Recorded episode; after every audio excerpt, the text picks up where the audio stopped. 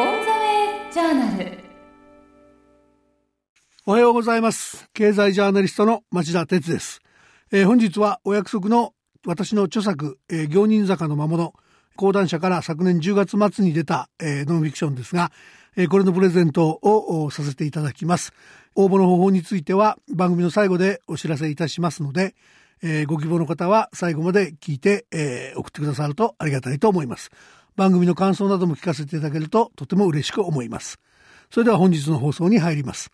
え、本日のテーマは NHK の、えー、もみ会長が国会で、えー、続投を表明。NHK の安倍、えー、政権の広報機関化に歯止めはかかるのかということで、えー、お送りしたいと思います。えー、はじめにこの問題は、えー、昨年の秋から何度も取り上げてきましたが、えー、実は1月の31日、えー、原口和弘元総務大臣が一連の無味、えー、会長の失言を重大視して国会に、えー、参考人招致し、えー、質疑をするということがありました。えー、原口元大臣が問題にしたのは、えー、もみさんの、もみかつとさんの安倍政権べったりの、えー、立場なんですが、えー、しかし本人は、えー、続投に意欲を示し、えー、放送法を遵守して、えー、役割を全うしていきたいということで謝罪はしましたけれども続投したいということを強調しました。えー、安倍総理やもみ氏を選んだ、浜田経営委員会の浜田健一郎委員長に罷免しませんかということも要求したんですが、この追及も不発に終わったという格好であります。でこれに勢いを得て実は NHK の安倍政権下の広報機関化ということが、非常に加速しそうな状況になってきている。えー、もみ会長自身が、えー、右腕になる NHK 副会長職に NHK プラネットの、えー、堂本氏を堂本光専務を、えー、抜擢する、えー、人事案を強行する見通しになってきているためなんですが、えー、堂本さんは NHK の政治部出身で、えー、かつて官房副長官時代の安倍晋三氏におもねって従軍慰安婦関連番組を改編した海老沢、えー、勝次元会長の一派の流れを組む人物であります。で NHK に対して、えー、不変不当の立場から政府や政策のチェックを期待するのはこれまで以上に難しくなるのではないかと中立性を担保するため税金とは別に、えー、受信料という NHK 運営のための公的、えー、負担金の支払いを義務付けられている我々国民にとってはえー、踏んだり蹴ったりという状況になるんではないでしょうかということが、えー、今日のざっくりしたお話かと思います。で中身に入っていきますが、今回の騒動の発端になったのは、えー、就任後、えー、会長の会長就任後最初の記者会見となった1月25日の NHK の、えー、会長記者会見における、えー、方言三昧でした。記者に問いただされて、えー、言及した、えー、従軍慰安婦問題は日韓の政府間で解決済みということでその、ま、それほど的外れでもない発言ももちろんあったわけですがしかしその一方で、え、根拠も示すことなく、え、ドイツフランスオランダなどを名指しして、え、どこの国にも従軍慰安婦問題があったと決めつけるような、え、乱暴な発言もありましたさらにその特定秘密保護法や、え、NHK の国際報道について決まったものはしょうがないとかえ、政府が右というものを左ということはありえないというような形の出現を連発した。えー、これらは NHK の役割っていうのはそもそもその国論が大きく割れているような問題に関してはあくまでも中立の立場からさまざまな見解を幅広く報じることこれを放送法で義務付けられているわけですからその NHK のトップとして明らかに資質を欠いている発言というふうに受け止められたわけです。で私自身は、えー、昨年の夏あるいは秋からえー、安倍政権が民主党政権時代に任命された、えー、松本、えー、正幸前会長の首のすげ替えを目論んで、えー、会長の任命権を持つ経営員の入れ替えを進めようとしている事実を、えー、はじめさまざまな懸念があることを、えー、いち早くいろんな場で指摘してきました。その中にはもみ氏の資質の問題も含んでおりました。でそんな、えー、私でさええー、25日の発言は開いた口が塞がらない方言のオンパレードだったわけです。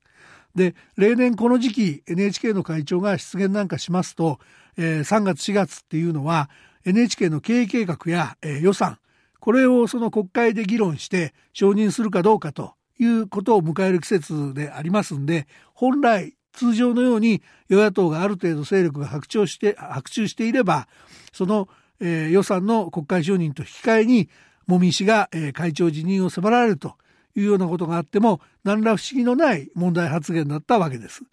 で実際、えー、過去には、えー、本人があらかじめもう秋口に退任したいということを、えー、意向を固めていたにもかかわらず、えー、春先に国会審議で揉めるからその時収集用に首を差し出してくれとその首の差し出し要員として、えー、続投を余儀なくされるというような会長もいたほどなんであります。で、えー、現在は、えー、国会情勢は自民党が、えー、衆参両院で圧倒的な多数を維持してますから茂木氏の会長の座は、えー、安泰だと。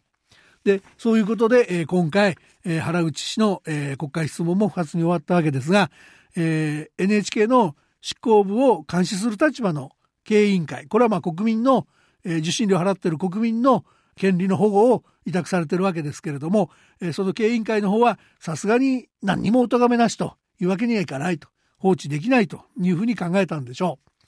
えー、別に候補者がいながらこれは夏の話でしたが、えー、新聞のスクープによって、えー、その人物の任命に国会で国会の同意を得るのが難しくなって急転直下安倍政権下でも続投することになったのが今の経営委員会の、えー、浜田経営委員長なわけですがこの人は全日空総研の会長も兼任してますがこの人が、えー、28日、えー、出現の3日後ですね28日、えー、経営委員会を開いてそこで、えー、茂木会長に厳重注意を与え猛烈に反省するように促したと。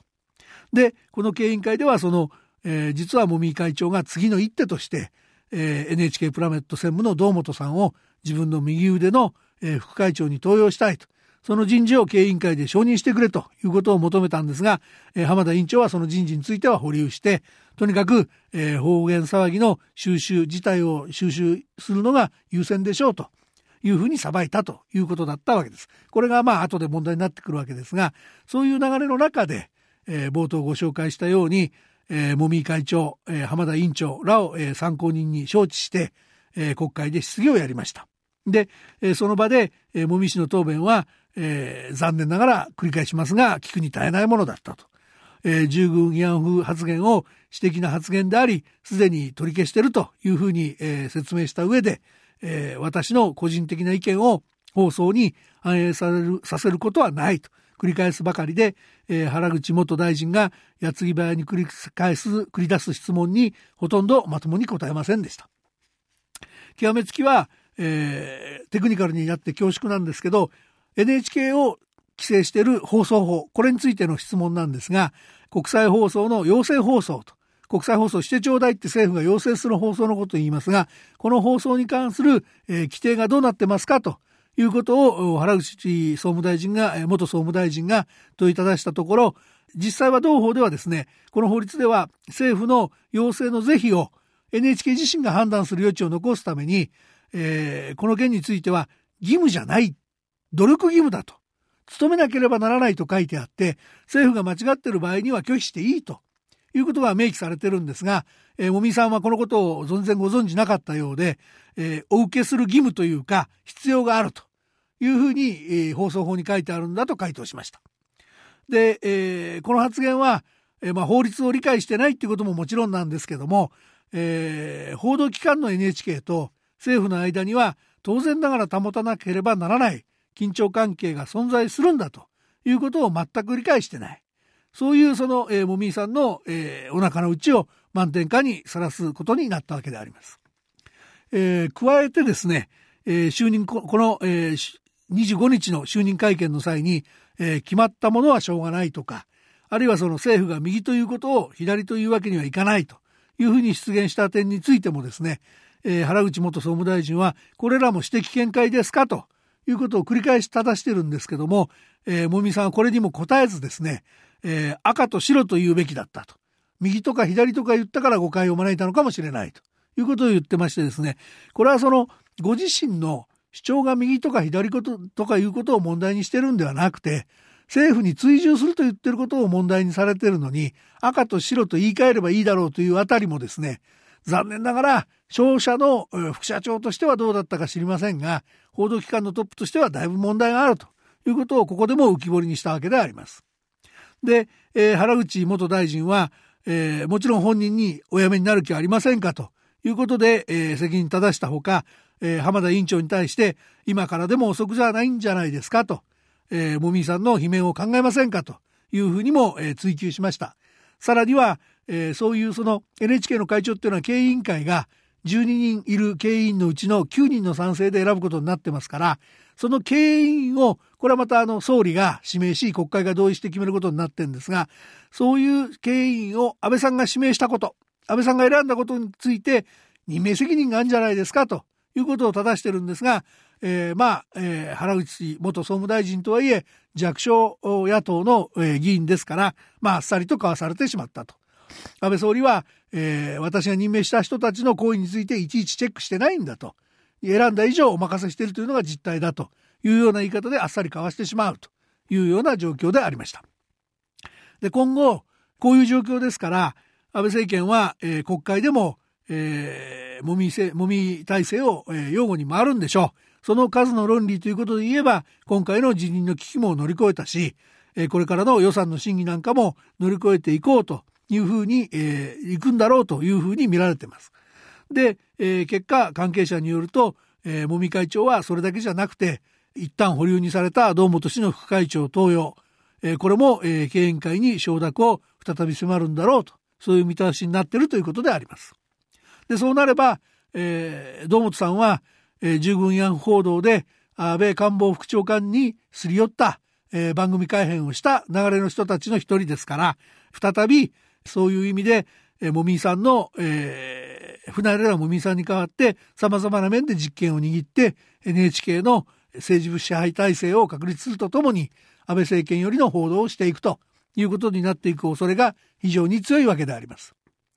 さらに実はあの非常に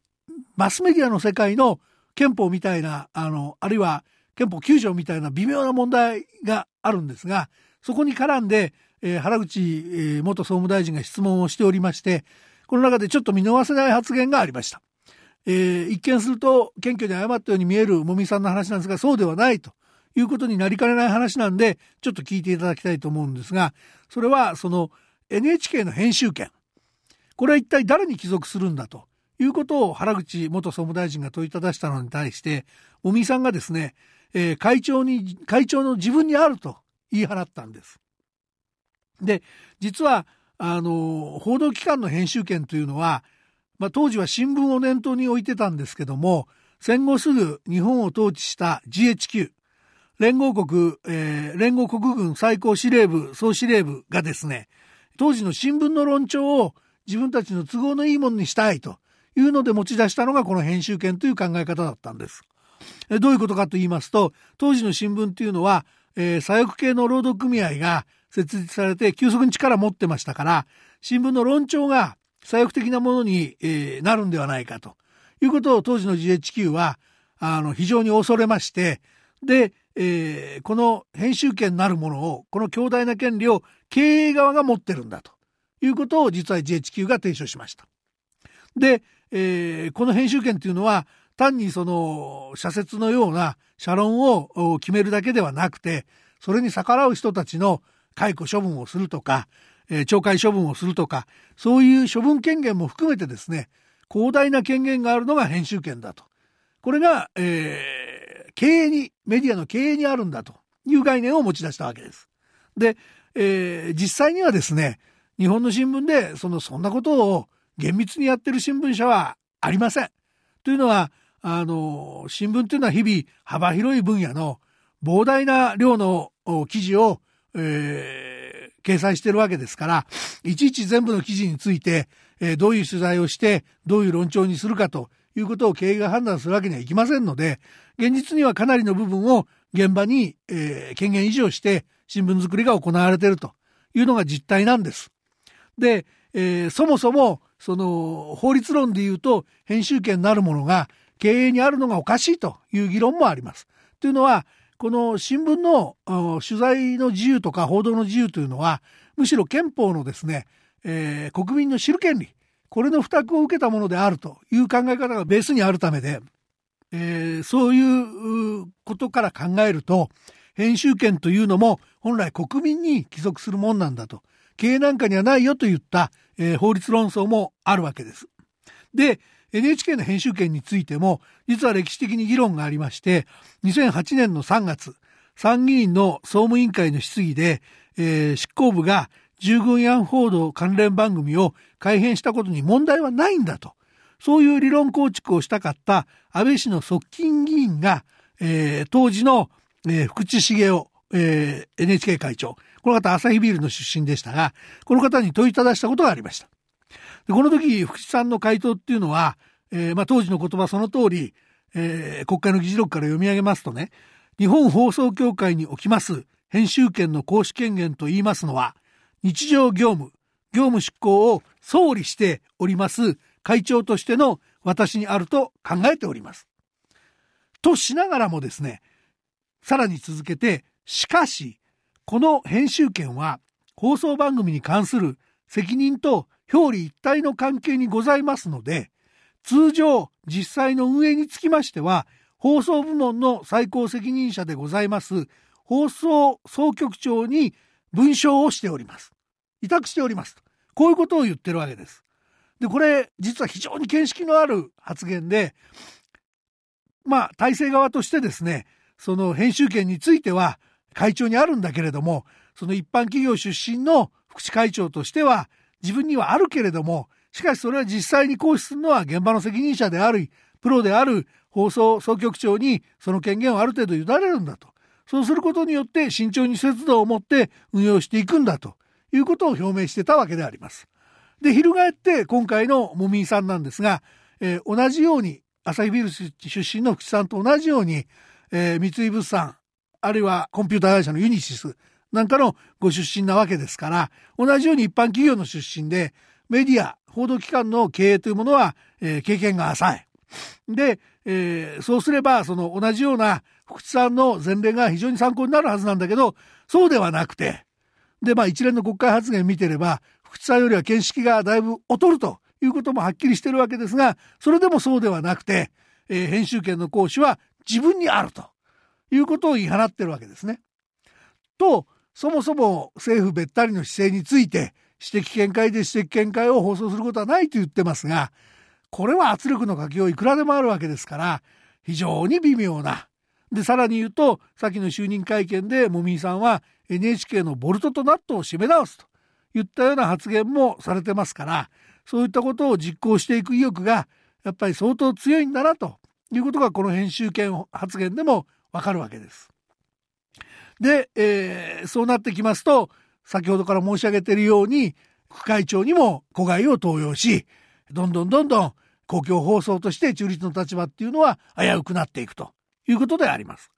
で、す、えー、で、にですね、新聞報道によりますと、1月の30日、NHK ラジオ第一放送の番組に出演する予定だった東洋大学の中北徹教授が、えー、NHK から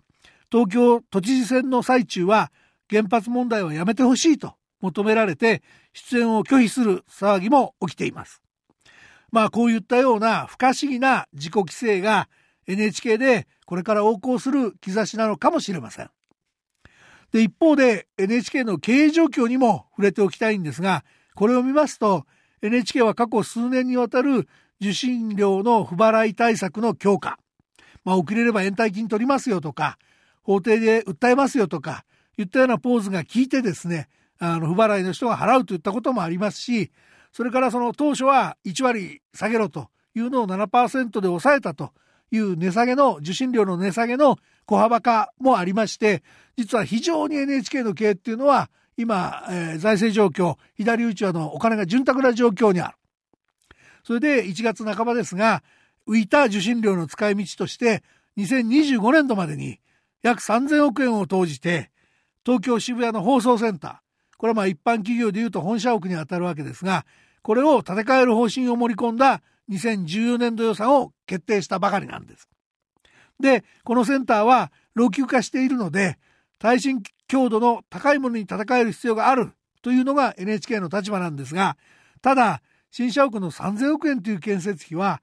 えー、近年在京の民放キー局が建設した新社屋の2倍から6倍にあたる、えー、巨額の数字なんであります。それでも自民党が、えー、両派で多数を占めている国会ではこの予算も冒頭から申し上げてますように容認される可能性が高いとそういうことらしいということなんであります。でそもそも、えー、受信料ですが2011年の地デジへの移行の完了によって全国広くあまねく放送を普及する。これユニバーサルサービス義務と言いますがこの義務を公共放送として NHK が負ってる。これは実は中立の立場で報道することと同じぐらい重い NHK の大きな役割の一つだったわけですがこの、えー、ユニバーサルサービスが地デジが全国に普及したことで民放局のどこもきちんと全国で放送してるわけですから NHK しか見られないというところはなくなってこのユニバーサルサービス義務というのはすでに役割を終えてるわけであります。だそういう意味では受信料の大幅な引き下げとかあるいは廃止一般の有料放送化への転換こういったことが NHK では本来議論されてしかるべきそういう時代を迎えていたわけであります。にもかかわらず税金ではなくてテレビを持つ国民に負担を義務付ける公的負担金。これ受信料で運営して中立の立場から政府の動向をチェックする。この公共放送の体裁を保ってきた NHK の存在意義が尾身会長の続投で今後さらに薄れていくのは確実だと。こういう話になるわけであります。でそれでも、えー、このラジオを聴いてる皆さんもテレビを持ってればこれまで通りの受信料の負担を求められるわけですから、えー、このこれを不服として国民が受信料の不払い運動を起こさないのが不思議なぐらいの状況だということが言えるんだと思います。えー、今日の NHK の問題っていうのは、えー、まあ安倍政権が特定秘密保護を可決するとか、えー、NHK を通じて言論統制を敷こうとしているとかいったことの大きな流れの中でさらにはその憲法の集団的自衛権の解釈を解釈だけで変えれると言ってるとかそういう大きな流れのことの中で捉えていかないとなかなか放送業界の小さな話に見えるかもしれませんが決してそういう問題ではないということも合わせて皆さん考えていただけるといいなと私は思います。えー、それでは、えー、お別れする前にここで、えー、最初にお約束しました本のプレゼントのお知らせです。え、私の著作「行人坂の魔物講談社館」これを、えー、5名の方に、えー、プレゼントしたいと思います。えー、発売直後にやはり5名の方にプレゼントさせていただいたんですが大変な応募があったということで、えー、お答えできなかった方も多いので、えー、今回番組と私でちょっと頑張って、えー、追加をさせていただくことにしました。で、えー、ご希望の方はですね、えー、番組のホームページに電子メールで、えー、町田鉄の著作プレゼント希望ということを書いてですね、えー、ご応募ください。で、その際に、えー、住所とお名前、郵便番号もですよ、含めて、えー、必ず明記の上お願いいたします。せっかくこの人にあげようと思ってそのメールを取っても、住所がなければ、えー、すぐ失格にしますので、申し訳ありませんが、住所と名前は必ず書いてください。で、合わせて、えー、番組の感想や番組へのご意見、私へのご意見も含めていただければ大変嬉しいと思います。えー、それでは次回の放送ですが、次回の放送は2月20日の特別プログラムでお会いしたいと思ってます。えー、この特別放送は薬事行政の構造的な問題点について、えー、ゲストに東京大学の上正弘教授をお迎えしてお送りする予定です。えー、本日は最後まで、えー、ご聴取いただきありがとうございました。えー、お相手は経済ジャーナリストの町田哲でした。それでは、さようなら。